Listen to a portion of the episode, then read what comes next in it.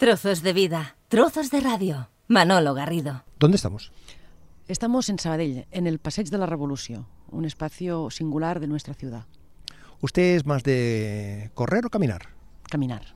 Mm, ¿Impetuosa o reflexiva? Entre medio. ¿Garbanzos o pizza? Garbanzos. ¿Fumar mata? Sí, ¿Y usted qué? fumo. ¿Más de avión o de tren? De avión. ¿De madrugar o de trasnochar? Trasnochar. ¿De qué color son sus ojos? Marrones. ¿Dormir con pijama o O. Sin. patinaje artístico sobre hielo o sobre ruedas? Ruedas. ¿Usted es más de cantar o bailar? Bailar. Regrets, I've had a few, but then again, too few to mention. I did what I had to do and saw it through without exemption. I planned each charted course, each careful step along the byway, and more, much more than this.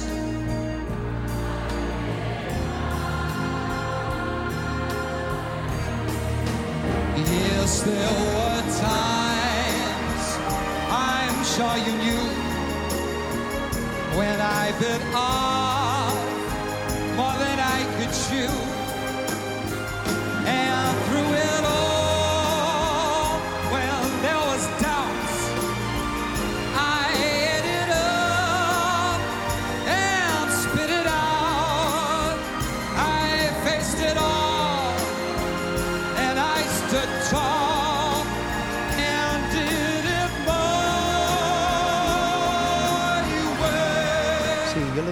esto que estamos escuchando, el My Way de Robin Williams. eh, ¿Qué tiene esta canción? Eh, ¿Por qué no Frank Sinatra? ¿Por qué Robin Williams? Porque cuando la escuché, esta canción me llegó. No me, no me pasó lo mismo. Me- gustaba la canción de Frank Sinatra, la versión suya, pero me llegó, me llegó esta. Me emocionó esta. Diputada Lourdes Ciuró, bienvenida a Trozos de Vida, Trozos de Radio. Un placer, Manolo, como siempre. Reus, Sabadell, Capafons, Madrid. Este es un circuito de mi vida, efectivamente. Y además, entre Reus y Sabadell aún estuvieron Balaguer y Lleida. Bueno, uno es de donde se siente, pero no quita que la experiencia vital a veces de, de los padres, ¿no? Pues te llevan a que la vida pues suceda en distintas ciudades. Y así me sucedió a mí por el trabajo de mi padre, tuvimos que desplazarnos a diferentes municipios, entre ellos pues Sabadell, Lleida, Balaguer. Mentira, Sabadell vine a estudiar, vine a estudiar la carrera la autónoma. Y por desplazamientos de mi padre, pues nos fuimos a Balaguer, luego a Lleida. Y tengo amigos, lo cierto es que en todas estas partes. Diputada en el Congreso en la décima, undécima y doceava legislatura. exactamente, soy vieja con cinco años de carrera política. Es de las, eh, de las veteranas, en, veteranas en el sentido del, del tiempo que llegan en el Congreso. Exactamente, porque resulta que con los cambios que ha habido y las legislaturas tan cortas, hemos matado en cinco años lo que ordinariamente hubiese durado doce. Pero, eh, ¿cómo acaba una patinadora eh, mm, surfeando en el, en el Congreso, si me permite la expresión? Pues por la vida, la, la vida eh, es cambiante y la vida te lleva a que cuando uno ve que aquellos que considera que son los buenos a nivel ideológico, como era Convergencia en aquel momento, pues iba a perder las elecciones en 2003, pues yo me enrolé en sus filas, dije, ahora es el momento de ayudar a esta gente que para mí representan lo que más se parece a lo que quiero ser. ¿Recuerda su primer día en el Congreso? Cuando, Sí. cuando llegó. Sí, sí, sí. sí. ¿Le pasó lo que le ocurrió a Joan Puigcercós? Lo que cuenta él, que cogió un taxi y llegó, y yo me voy al, al Congreso de los Diputados, y lo dejó en la puerta de, de los Leones, y entonces él se puso a picar en la puerta principal y dijo, aquí no hay nadie, aquí no hay nadie. Eso lo, ha- lo ha explicado él. No, no me sucedió esto, pero es muy gracioso por parte de, de Puigcercós. A nosotros nos dijeron por dónde entrar y demás. Pero el, prim- el primer día en el Congreso fue cuando juramos el cargo. Vinieron mis padres, que estaban en la tribuna, y en un momento de, del- de la sesión que íbamos a votar, Oh, no, perdón, fue el, el momento de investidura del, del presidente. Estuvieron mis padres y cuando era el momento de ir a votar, eh, me quedé al lado de Alfonso Guerra.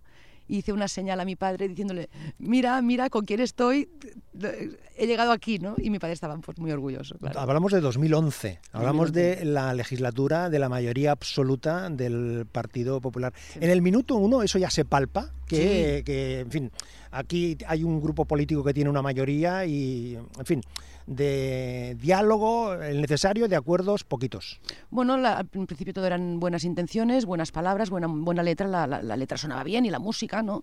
Pero enseguida nos dimos cuenta de que había una mayoría absolutísima que estaban dispuestos a ejercerla en plena crisis y que entendimos rápidamente que sus recetas eran las únicas que se aplicarían. Usted, eh, he leído por ahí o he visto que es una apasionada del eh, patinaje, como decíamos, ¿eh? Eh, desde los 12 años sí, sí, prácticamente. Sí, y luego acabó da, dando clases. Exacto.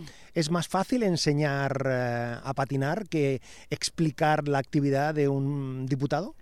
Todo tiene el, el común denominador de ambas cosas es la pasión. Si a uno le gusta, encuentra la fórmula de transmitirlo. Y el patinaje me gustaba muchísimo y sí, hice de monitora de patinaje para costear pues los estudios, de, no para todo, pero sí para colaborar porque mis padres me dijeron, mi padre me dijo, vas a Barcelona, ellos vivían en Reus, pero yo no te patrocino una carrera. O sea, si no hay resultados, Eso para marca, casa. ¿no? Eso o, marca. Hombre, marca. Enseguida entendí que no estábamos uh, para perder el tiempo, sino que había que cumplir y que por tanto colaborar con la economía en lo que se pudiera. Eh, he leído también por ahí que usted tiene en casa una hemeroteca. ¿Qué quiere decir eso de una, una, de una hemeroteca? ¿Que cada, que cada, día se compra los diarios y los guarda o cómo, cómo, cómo, funciona esto? Pues no, yo tengo, por ejemplo, desde el día que se anunció uh, que Barcelona sería sede olímpica en el, en el 92, esto fue creo en el 89, o por ejemplo cuando hubo pues el tsunami en, en Indonesia. Momentos así destacados. Momentos ¿no? destacados, momentos en que, que, por algún motivo pues son considero importantes, o por ejemplo en la, el, la revista Hola de, de, la, de, la, de, esto de la entronización del rey, del, del Felipe VI. Ah. que pues está ahí presente y me, me, me, hizo pues mucha gracia guardar esta, esta revista. ¿Salía en las fotos usted? Sí, un poquito, el... un poquito, ah, un poquito amiga, en medio ah, del hemiciclo. O sea, que tiene un interés eh, personal también ahí, ¿no? También, ahí, también, también, un poco de, de, onanismo también existe. O sea, que, que tiene un, un, un, grupo de publicaciones, un conjunto de, de, publicaciones de distintos momentos. Pero esto... Pero tú cómo eh, sabes eso, Manolo? Porque lo he leído por ahí. Pero es muy voluminoso, o sea, es decir, cuando usted se cambie de vivienda o cuando en algún momento, ¿qué pasará con, con eso? Pues yo creo que si, si lo hacen, a ver si yo sigo viviendo en mi casa, se mantendrá allí porque es voluminoso, pero mis hijos y nietos será lo primero que van a tirar con todo esto y las fotos son mi auténtica mm. pasión, recopilar los momentos a base de fotos. ¿Fotos? ¿A qué se refiere? ¿Que, mm, ¿Fotos? Eh, ¿Que guarda usted fotos de sus momentos? Sí, sí, Por sí, ejemplo, además, de, de, esta conversación también se va a hacer una foto? Por supuesto, haremos una foto y luego ah. tendré pues mi, con Manolo tal día, tengo mi vida en fotos casi. ¿Ah, sí? Sí, me pero, gusta. Pero en fotos, claro, ahora digitales, antes, eh, ¿qué, ¿qué, lo tiene? Eh, ¿Organizado por álbumes y todo esto? Bueno, ahora un desastre porque hasta ahora yo hacía mis álbumes con mis comentarios, con una especie de libros familiares, mm. con recuerdos importantes para la familia o, o emotivos, tal. Ahora son ahora, cajas, cajas. Ahora son carpetas en el ordenador, Carpetas, con lo cual Ah, claro, pierdo, claro. pierdo el hecho de sentarme una tarde en el sofá y abrir un álbum y mirarme Mm. que es lo que me gusta realmente hacer. Oiga, miraba yo en la web del Congreso para ver esos datos eh, públicos que hay, donde, en fin, se, se explica su currículum, en fin, eh, su situación eh, familiar, su eh, currículum eh, profesional y employee académico. Y me llama la atención porque hay una imagen eh, de lo que es la configuración eh, física del Congreso de los Diputados. Y entonces hay un punto donde le señalan a usted, eh, que yo lo tengo aquí en la, mano. Mm, hemos visto en, en, estos últimos meses algunas disputas, algunas, en fin, algunas discusiones entre los grupos parlamentarios sobre dónde, dónde se pone este, dónde se pone... Pero oiga, ¿tan importante es? ¿El, el, el lugar hace, hace la cosa o...? Es, un, es puro mmm, exhibicionismo. A ver, eh, realmente es exhibicionismo, es decir, cuando uno está mejor situado en el hemiciclo, pues más se ve y además con su situación eh, claramente se determina en qué lado del hemiciclo está a nivel ideológico. Si usted se fija, eh, Ciudadanos está tocando al Partido Popular, Uh, tenemos a mm, en Comú Podem que está, y, Podemos que están al lado de los socialistas, por tanto al lado izquierdo del hemiciclo. PNV procura ponerse siempre en el centro, donde nos intentábamos poner siempre nosotros, como grupo parlamentario catalán, y de hecho levantó ampollas que el PNV con cinco diputados mantuviese su lugar histórico en el Congreso, porque decían que esto no podía ser, que eran cinco y que tenían que ir al gallinero como mínimo, ¿no?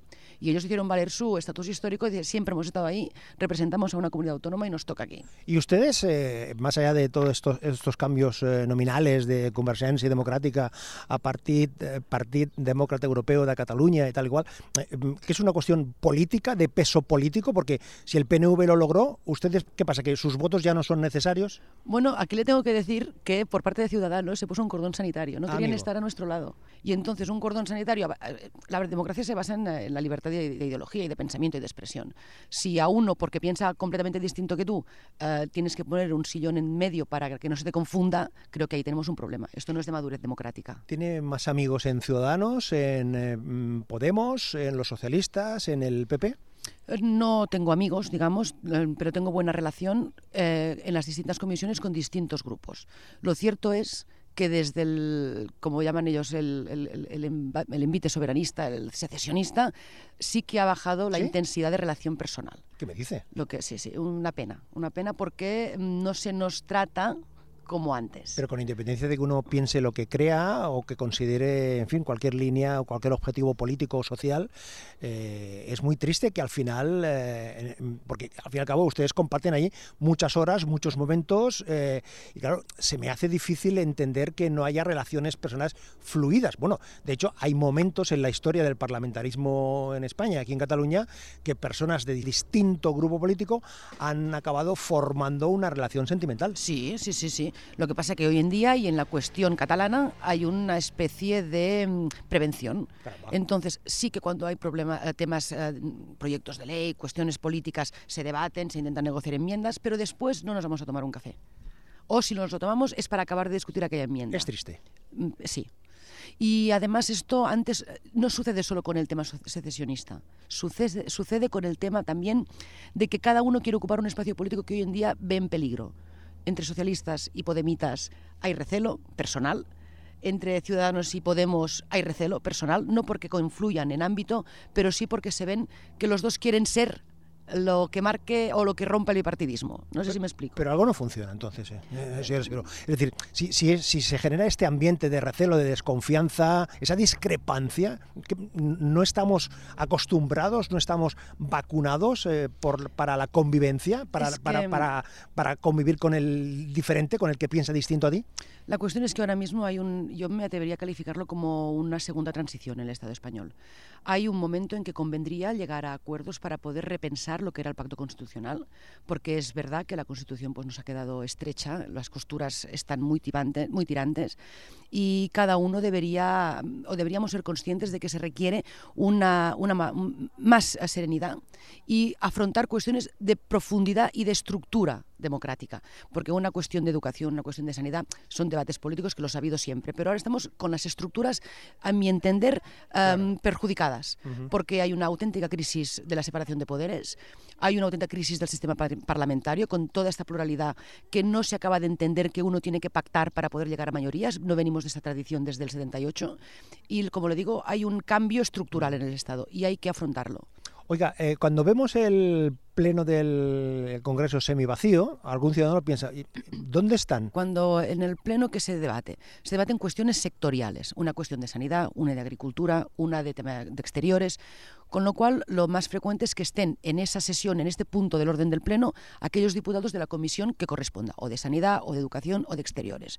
El resto, que allí no tenemos, pues no hemos llevado el tema, no lo hemos tratado, a lo mejor no lo conocemos, estamos por nuestras gestiones en nuestros ámbitos. Yo, por ejemplo, estaría reunida con sectores del ámbito de la justicia o del ámbito de igualdad para poder elaborar iniciativas, para poder escuchar al colectivo en sus reivindicaciones y llevarlas a una iniciativa parlamentaria en beneficio de sus intereses. Es un lugar de trabajo y allí se va a trabajar. Y de, y de gritar. Hay mucho griterío cuando Sí. se sube a la, a la tribuna. Sí. Eso le llamó la atención, porque claro, Muchísimo. una cosa es lo que percibes eh, a través de los reportajes de la televisión o en, o en la radio, y otra cosa es estar allí, porque algún, algún parlamentario también al principio dice, no, es que es, eh, eh, es ensordecedor, eh, hay un intento de, de desorientar. ¿Eh, ¿Es así? No, no, no. Lo que pasa que, bueno, sucede en la Cámara y también sucede en la Cámara, por ejemplo, de los Lores en el, en el Reino Unido.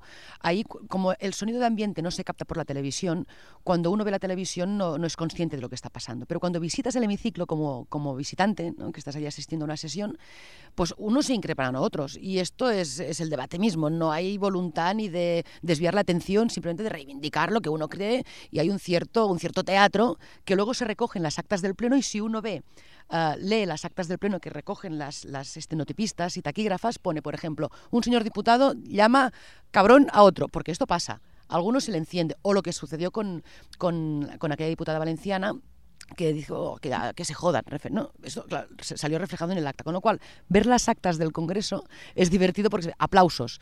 A un señor diputado se le cae la silla. Oiga, en estos seis años que lleva usted ahí en el Congreso de, los Diputados, ¿le ha cambiado a usted la percepción del mundo, de las cosas o de algunos aspectos? Pero claro, una cosa es contemplar la política desde su trayectoria, su experiencia de ser concejala en el Ayuntamiento de Sabadell, eh, de hacer un análisis de la situación política desde aquí, desde Cataluña, sobre Cataluña y sobre, el resto de España, y otra cosa es estar allí en la carrera de San Jerónimo. A mí lo que más me chocó y me sigue chocando es el tratamiento de las noticias que se hace.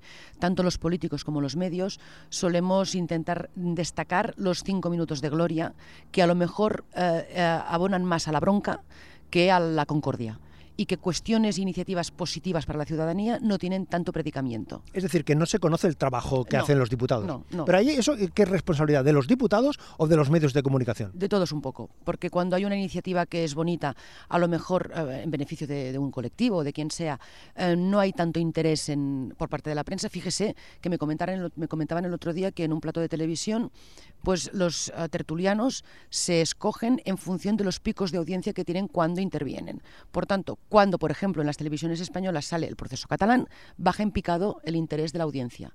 Por tanto, no hay tertulianos eh, que hablen del proceso por ejemplo, o cuando hay alguno que grita más del de la cuenta, aquello llama la atención y sube la audiencia, con lo cual ese tertuliano va. ¿Y de qué se habla? Pues de lo que gusta a la gente.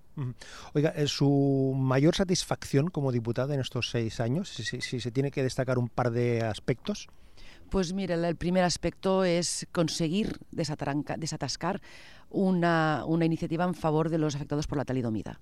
Son un colectivo que no llega a 300 personas en todo el Estado, que sufrieron los perjuicios de un medicamento cuando las madres estaban en gestación, que era un medicamento antimareos, y que estos, estas personas nacieron con malformaciones pues con acortamiento de extremidades, etcétera, y que eran los grandes olvidados. Ellos reivindicaban que, como en toda, toda Europa, pues se les reconociese que eran víctimas de un fármaco que en su día no se retiró del mercado, que sus madres se lo tomaron porque se les recetó, se lo recetó un médico, que esas madres tienen la carga de conciencia por haber perjudicado el desarrollo de sus hijos físico y que el Estado no había dado respuesta a esta negligencia. Y parece que ahora efectivamente se va a constituir una, una comisión de trabajo para poder analizar si estas personas son, tienen su discapacidad consecuencia de la talidomida y si se les puede eh, articular un tipo de ayuda a nivel estatal para reconocerles los agravios de tantos y tantos años. 400 personas como máximo en todo el Estado. Oiga, eh, claro, ustedes están allí en Madrid eh, de martes a jueves o de lunes, no sé, me imagino que cada diputado en función de, de, su calendario, de eso que se dice allí, que vienen de provincias, ¿no? Sí. Eh, en su caso, eh, ¿está de martes a jueves? Suelo estar de martes a jueves, lo que pasa que debería estar desde el lunes por la noche porque el martes empiezo a las 9 de la mañana, con lo cual implica coger un avión muy, muy temprano. Pero prefiero pasar una noche más en casa y con los míos. ¿no? ¿Y la familia cómo lleva esta, esta distancia de, de que una parte importante de, de, la familia está en Madrid físicamente? Porque más allá de que sea fácil la conectividad por, por las tecnologías, pero claro, las, los sentimientos, las emociones, el, el piel con piel. Esto es, se, se, puede hacer si la pareja está de acuerdo, si la familia lo ve bien. Si, entonces, no es que se busque una autorización, pero sí es que la familia puede o, lo, entiende y, demás. Yo en este sentido, pues cuando le planteé a mi marido la posibilidad de ser diputada, teníamos a nuestro hijo pequeño, muy pequeño, y lo primero que me contestó fue, oye, es una oportunidad muy bonita, si me hubiese pasado a mí, no estaríamos hablando por el hecho de que es un hombre.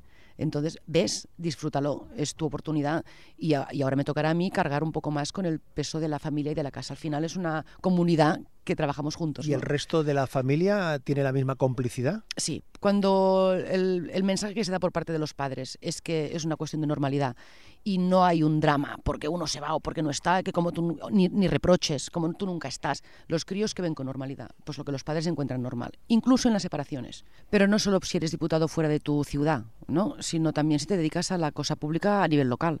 Eh, los políticos y políticas hoy en día pues tienen que estar presentes en todas partes. Eh, la vida de la conciliación no se predica precisamente de los políticos, porque cuando hay actividades en una ciudad, por ejemplo, es por la noche, es los fines de semana.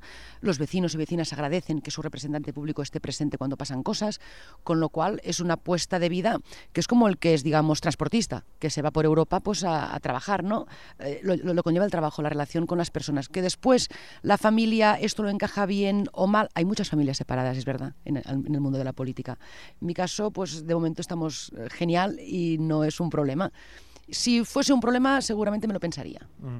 Oiga, eh, ¿cómo se ve Sabadell desde Madrid? Sí, cuando uno está allí y piensa que tiene la capacidad de poder incidir para que su ciudad mejore, es como que se potencian las ganas de hacerlo. Decir, oye, pues, ¿qué puedo hacer en los presupuestos generales del Estado? ¿Qué enmiendas puedo presentar para que mi ciudad pues, vea reconocido su importancia y cómo puede desarrollarse una ciudad bien ubicada en el cinturón más productivo económicamente industrial de Cataluña, ¿qué podríamos hacer para ayudarla a que eso fuese una, una realidad?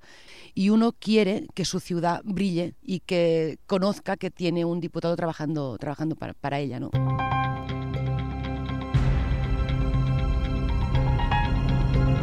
Trozos de vida, trozos de radio. Manolo Garrido. Estamos conversando con la diputada Lourdes Ciuró aquí en la ciudad de Sabadell. Ella es eh, diputada por el Partit Demócrata Europeo de Cataluña y mm, también ha sido concejal, concejala en, la, en el Ayuntamiento de, de Sabadell y estamos aquí en un punto de la, de la ciudad que ha sugerido ella conversando en torno a la vida, a la política. A ver, em, señora Ciuró, yo le lanzo aquí una serie de nombres y usted me, me tiene que elegir. ¿eh? Le, le planteo dos y me tiene que elegir Uy, uno en cada momento. ¿eh? ¿Uriel Junqueras o Gabriel Rufián? Junqueras. ¿Artur Mas o Carles Puigdemont? Bueno, Carles Puigdemont ahora. ¿Miquel Iceta o Pascual Margall? Maragall. ¿Íñigo Rejón o Pablo Iglesias? Rejón. ¿Susana Díaz o Pedro Sánchez? Pedro Sánchez. ¿Manuela Carmena o Ada Colau? Ninguna.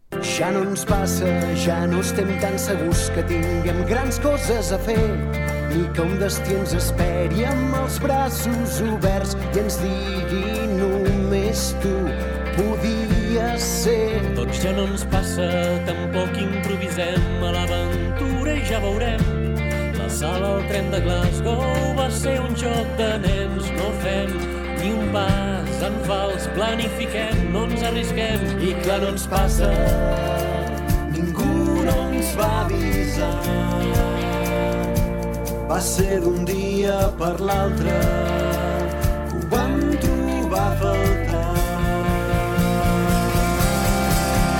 Aquí compartiendo este ratito con eh, Lourdes eh, Ciuró y escuchando a los amigos de las Arts de, de fondo. Mm, ¿Por qué elige esta canción? ¿Por qué elige este, este grupo? ¿Tiene algo, algo que ver con, con su vida o, o simplemente porque sí? Bueno, no, porque la- esta canción especialmente, eso de ya no nos pasa, es verdad. O sea, ya no pasa que uno sale por la noche y tranquilamente a cenar sin preocuparse de nada ni de nadie. Porque ahora pues, pues tengo dos hijos y una se preocupa de que estén bien y ya no sales con aquella tranquilidad. O cuando vas a, pues, a cenar o a un bar de copas por la noche y te encuentras que efectivamente podría ser la madre de la mayoría de ellos. Y además te encuentras que la vida pasa y que ya no te pasan aquellas cosas que pensabas que pasarían siempre. ¿La música ha estado presente eh, o está muy presente en, en su vida? Pues me está pasando que no tanto como No antes. tanto como no antes. tanto como antes. La- tengo que aprender a que la vida política no me absorba tanto. Porque llega un, un momento en que cuando subo al coche desde el aeropuerto a Sabadell, pues pongo Cataluña Información. A ver, Claro, es como, ¿no? La mi vida política es mi pasión. Acaba en un círculo Ac- Exactamente. hablando, escuchando y hablando de, de lo mismo siempre. Exactamente. Con lo cual, esto tiene el peligro clarísimo de alejarte de la realidad y de que uno te pregunte, pues, eh, ¿qué te pareció el concierto? Y dices, ¿de quién? Había un concierto y me lo he perdido con lo que me gustan. Entonces, tengo que empezar a hacer un reset y a equilibrar un poco más eh, lo que es la pasión que siento por la política con lo que es el día a día más, digo, más ligero, ¿no? Que, Eh, ¿Usted ha sido de discotecas? ¿Ahora? ¿Antes? No, ¿Nunca? Nunca. Mi, ¿Poco? mi- mira, cuando tenía la, aquella edad tan, tan- tan más joven, eh, mi padre me, me- me- me- prohibía muchas cosas de estas, ¿no? Y a la hora me controlaba muchísimo y demás. Y de hecho tampoco era una cuestión que me preocup- no, no, no me interesaba demasiado. Ahora, lo que me- más me gusta, lo que siempre me ha gustado han sido los bares musicales, eso sí. ¿Sí? Sí. Con la música de fondo. Con la música de fondo. Bien, Yo soy de la época de la movida. Eso entonces eh, te permitía pues, estar con los amigos, pues la cerveza y escuchando música de fondo de aquella española tan buena, de aquella época que para mí ha sido la, la música. ¿Cree que está viviendo un momento especial, un momento brillante, destacado, más satisfactorio de su vida? Sí, me siento, tengo 45 años, me resbalan muchas cosas que me puedan decir que pienso que no me afectan, digamos, no es que me resbalen, es que no me afectan personalmente, pues las atiendo, las escucho y pienso, bueno, quizás tienen razón, quizás no, acepto mejor la crítica, me siento en un momento Eso es que el paso del tiempo, que nos hace, nos hace a todos más, más tranquilos, menos impertinentes. Exacto, ¿no? Y que después uno dice, pues oye, pues quiero luchar por lo que creo, pues sí. Y a lo mejor, según lo políticamente correcto, no me pone. Al contrario, me gusta decir lo que pienso y si ahora, por ejemplo, estoy muy orgullosa de una iniciativa que he presentado en el Congreso que se va a convertir en ley, que es el tema de las antiocupaciones. O sea, hoy en día no se puede permitir que una patada en la puerta permita a alguien quedarse con tu casa de vacaciones o con el piso que te dejó tu madre al fallecer. Entonces hay una inseguridad eh, a nivel poblacional a raíz de las ocupaciones. Hay gente que lo avala, que lo aplaude, nosotros no. Entonces hay que poner un coto, hay que hacer política social de vivienda, porque ciertamente es una necesidad, pero no a costa del que es más listo o más rápido, sino que tiene que ser a costa de la administración, de una buena política ordenada, para que todo el mundo tenga el derecho a la vivienda garantizado y el derecho a la propiedad también garantizado. Decía antes, eh, señora Siuro, que em, cuando tiene un poco de tiempo libre acaba nutriéndose, acaba alimentándose informativamente eh, de el monotema, de la- de la misma actualidad política. Sí. Pero los días que está en Madrid, las horas que no hay comisión, las horas que no hay plenario, mm, eh, ¿a qué dedica, como decía Perales, a qué dedica el tiempo libre? Pues mira, ahí, allí en, en Madrid yo tengo un compañero que lo explicó muy gráficamente. Dice, mira, ¿sabes qué sensación tengo, Lourdes? Digo, dime. Dice que llego aquí, nos dejan en un helicóptero, eh, que es como una plataforma petrol- petrolera, nos ponemos el mono y el jueves nos vienen a buscar, nos quitamos el mono y nos volvemos a casa. O sea, en Madrid, aparte de, salimos a las nueve y media o así, cenamos algo y nos vamos a la cama. Entonces no hay una vida social. Podemos hacer vida social si, por ejemplo, nos invita a una exposición, pero dentro del marco del trabajo. Para mí Madrid no es ocio. No, y yo pensaba, bueno, podrás ir a ver exposiciones. Claro, es podrás- decir, que no ha descubierto, no saborea No, Madrid. Madrid limita, mi Madrid tiene exactamente 200 metros cuadrados, lo que la periferia del Congreso. Y cuando a veces mi marido dice, oye, pues que no nos vamos un fin de semana a Madrid, digo, tú estás en Madrid. Madrid es trabajo. Lo asocia al trabajo, claro. Sí, sí, sí. sí. O No sea hay- que en ese sentido mm, qui- quizás es una carencia, ¿no? De, de poderse organizar el tiempo de otra manera Bueno, es para, que- para, para aprovechar y- y- y conocer otras realidades, ¿no? Ya, lo que pasa es que cuando estás allí, estás tres días, es cuando hay que concentrar todas las visitas. Y a lo mejor pues conviene una cena con un colectivo determinado. Pues cuando estás en Madrid, martes, miércoles, pues, pues aprovechas para cenar con estas personas que te piden que estemos, por ejemplo, un grupo de catalanes en Madrid que te dicen, oye, pues tal, pues cenamos con ellos. O cualquier eh, encuentro de, un- de colectivos. Hay cantidad de vida lobista en Madrid que te explican sus temas y te, te, te reclaman pues para comer o para cenar, que es cuando más libertad hay del Congreso para poder reunirte con estas personas. Madrid es trabajo para la mayoría de nosotros. Oiga, ¿Cataluña será independiente o España será federal? Um, es- Cataluña, España no será federal, Cataluña puede ser independiente. No hay, o sea, Cataluña será independiente como consecuencia de que España no acepta la diversidad. Pero oiga, ¿no, no hay encaje de Cataluña en, en- en España? O sea, ¿el único camino es la, es la independencia? Se ha intentado muchísimas veces, Manolo. Y lo que tenemos que hacer es saber si la ciudadanía de Cataluña continúa estando conforme con los constantes déficits de inversión que nos llegan. Nosotros no queremos dejar de ser solidarios. La solidaridad es lo que nos ha movido siempre, como catalanes a todos. Pero cuando uno ve que lo que recibe eh, es mucho menos de lo que aporta, cuando las rudalías eh, de Barcelona ves a gente día sí día también atrapada porque no hay las inversiones, cuando ves que la ley de la dependencia no se puede desatascar porque el Estado incumple con su 50% y Pero ¿y todo eso, todas esas carencias, todos esos, esos déficits, eh, solo se solucionan a través de la, de la independencia. Hemos intentado de todas maneras negociar, hemos pactado un estatuto que se, se cepilló por parte del Constitucional, hemos intentado incidir en todos los gobiernos de derechas y de izquierdas para poder conseguir lo máximo para Cataluña, pero seguimos enrocados en un déficit estructural. Cuando uno ve que su relación no tiene futuro, o, o, se resigna y dice voy a ser así toda mi vida y por tanto no me quejo, o dice yo quiero algo más, porque al final de todo lo que quiero es un futuro para los míos y para los hijos. Por tanto, así tal y como estamos viviendo hoy en día en Cataluña, no hay futuro. Pero oiga, la, mm, las encuestas señalan eh, que la mitad de la población, más o menos, o una parte de la mitad y otra parte de, la otra mitad, unos están a favor y otros están en contra. Claro, eh, eh, mm, es un cambio, es una decisión suficientemente em, de envergadura para que no sea una cuestión de unas décimas más o, un, o unas décimas menos, ¿no? Lo primero que hay que hacer es intentar votar, porque no sabemos realmente lo que piensa la ciudadanía. Y votar es la máxima expresión de la, de la, libertad y de la democracia. Por tanto, ¿qué es lo que necesitamos? Poder votar. Y cuando se convoque el referéndum hay que ir a votar, hay que manifestar lo que uno quiere y sabremos lo que piensa la ciudadanía. Nadie puede decir qué queremos y qué no queremos si no nos escuchamos. ¿Ha convencido a alguien eh, de sus postulados en el Congreso de los Diputados en estos seis años? No, porque hay una cerrazón en esto. Si se hubiese entendido en el Congreso de los Diputados durante todos estos años de la democracia, no estaríamos donde, estado, donde estamos. Es que ni, ni tan solo a nivel particular. ¿Le ha cambiado su perspectiva sobre España desde que es diputada? Para peor. Para peor, a nivel no de España, sino de sus instituciones. Estoy en la Comisión de Justicia y si realmente, Manolo, yo me sintiese española, estaría muy, muy preocupada por cómo está carcomiendo la base de la democracia, la forma de conducirse de este Partido Popular con ciudadanos no hay una regeneración que es la necesaria que, se, que conviene ahora. ¿Qué se traería de España a Cataluña?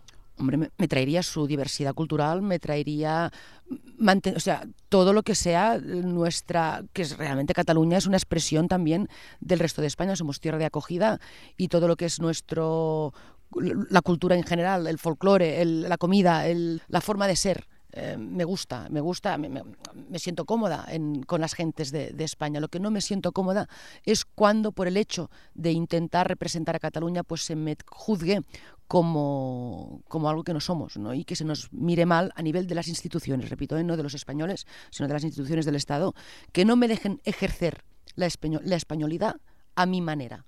O hablo castellano y me gustan los toros o no soy buena española, no sé si me explico.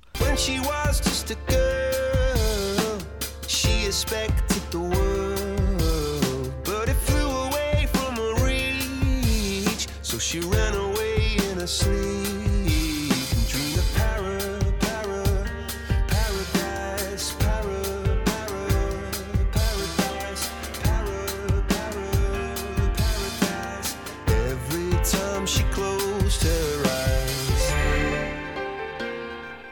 Estamos aquí un ratito escuchando a los eh, Coldplay. Pues los Coldplay me gustan casi, casi todas sus canciones. Y además Coldplay, um, pues el mejor recuerdo que tengo es un concierto que fuimos con mi hijo mayor y disfrutamos conjuntamente de la misma música y aquello fue un, para mí muy, muy satisfactorio. No sé si para él tanto, fuimos los dos y me sentí muy cómplice de él y pues bueno, cuando escucho Coldplay, aparte de que Chris Martin me gusta muchísimo y envidio muchísimo a, a Winner Paltrow, pero aparte de esto, pues fue un momento pues con mi hijo de, de complicidad absoluta. Vamos a ver, eh, señora Siuro, mmm, diputada, ¿el intermedio o al rojo vivo? El intermedio. ¿La sexta noche o el deluxe? La sexta noche. ¿Radio en directo o podcasts? Las dos. ¿Tele en directo o tele a la carta? Tele a la carta. ¿Serrat o Llac? Llac. ¿Charango o Love of Lesbian? Charango. ¿Madonna o Beyoncé? Madonna. ¿Facebook o Twitter? Twitter. ¿Telegram o WhatsApp? WhatsApp. Bien, pues ahora vamos a hacer eh, una especie de, juego. Eh, ya sabe usted, señora Siuro, que a mí me gusta juguetear con esto de las canciones. Entonces, le planteamos a la señora Siuro que nos eh, señalase a la diputada Siuro tres momentos de su vida, tres años de su vida que, fin, fuesen, por algún motivo le, les gustaría eh, destacar. Y ella nos, nos señaló tres. ¿eh? El, el, primer, el primer año que nos situaba era en 1989. Pues ese año este, vine a estudiar a Barcelona, con lo cual dejé de vivir en casa de mis padres y inicialmente tenía que ser pues lo que durase la carrera. Pero resulta que me fui con 18 años y no he vuelto a vivir a casa con mis padres. Y ahora que soy madre, eh, doy la razón a la mía cuando me decía es que te has marchado y no has vuelto a vivir a casa. y desde los 18 pues que estoy fuera de casa. Bien, entonces nosotros lo que hemos cogido son un par de canciones del año 1989, me las he traído aquí en el bolsillo, yo las pongo aquí un poquito que nos acompañe y luego eh, usted mm, nos dice exactamente con cuál se queda.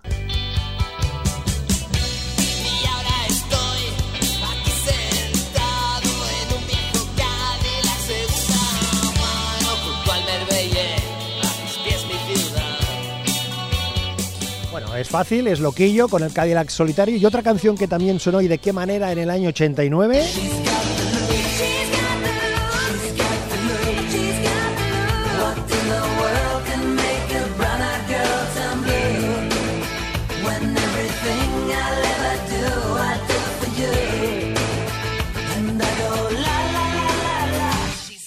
Aquí los Roxette. Entonces la pregunta es eh, fácil al mismo tiempo. ¿Con qué se queda usted? ¿Con Loquillo o con Roxette? Con Loquillo. Loquillo, bueno, son aquellas, eh, aquellos encuentros eh, por- con los amigos y la movida, ¿no? Lo que, lo que te decía antes de la música de la movida madrileña. es- Momentos de amores y desamores. Exactamente, también. ¿Cómo, cómo ha ido usted esto de amores y, de- y- y desamores? ¿Tiene, ¿Tiene un Excel muy completo? No, En- no, no, no, no, me quedé bastante corta.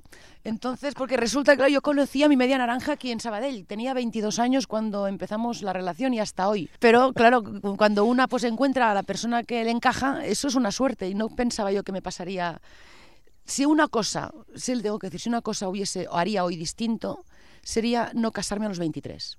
Entonces, yo mm, me gustaría haber tenido la experiencia de vivir sola. Haría lo mismo, pero un poco más tarde. La vida cotidiana con Manolo Garrido.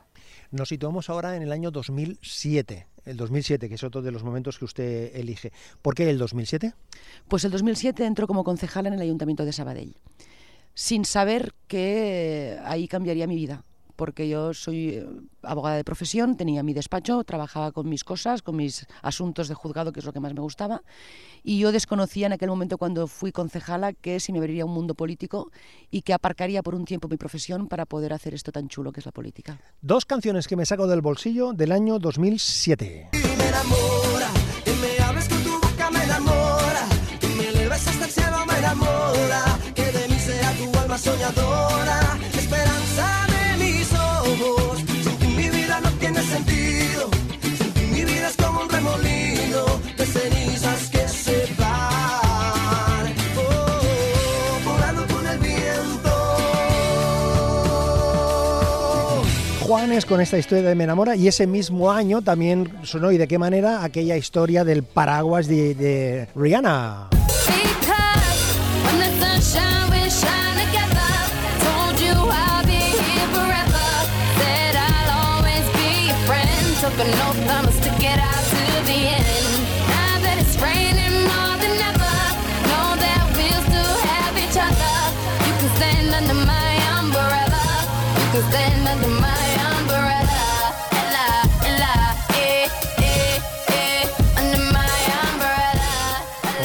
quedan de estas dos canciones? Con Juanes. ¿Sí? Tiro, al, tiro a la música en español, me gusta, me gusta.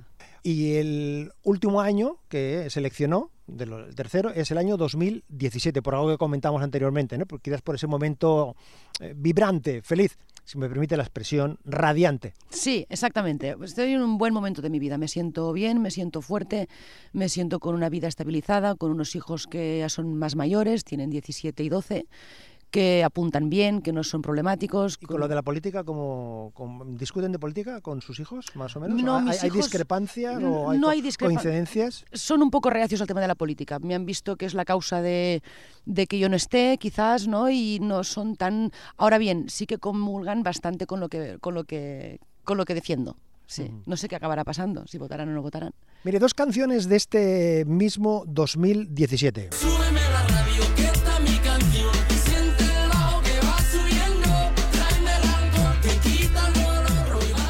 Bueno, ni más ni menos que Enrique Iglesias con esto de súbeme, a, súbeme la radio, sube- súbeme la radio. Esta es una propuesta y otra propuesta que es una de las canciones que más está sonando también por aquí, por Cataluña. Hablamos de los Mishima.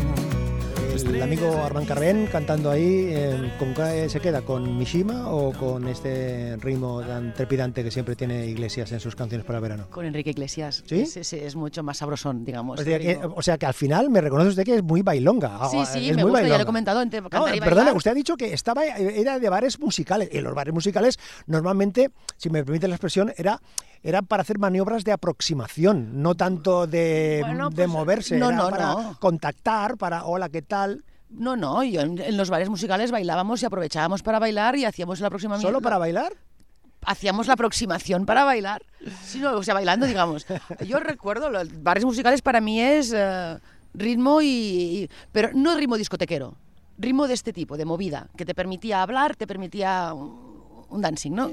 Oiga, para concluir esta conversación, ha elegido a Loquillo, a Juanes y a Enrique Iglesias. Eh, de todas estas tres canciones, podemos poner eh, un pellizco, un poquito de una sola, que será la que nos pondrá la sirareta, el punto y final a la conversación. Pues vamos a poner a Enrique Iglesias, que ¿Seguro? sí, nos vamos marchosos. Ya no me importa nada, ni el día ni la hora. Si lo he perdido todo, me has dejado en las sombras. Te juro que te pienso, hago el mejor intento.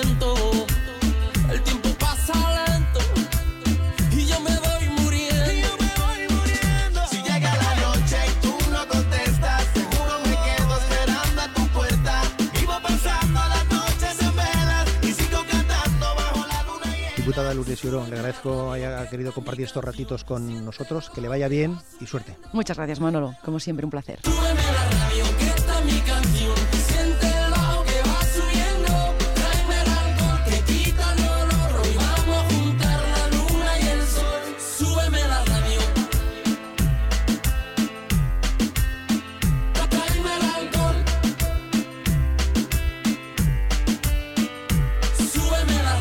Trozos de vida, trozos de radio. Un placer acompañarte.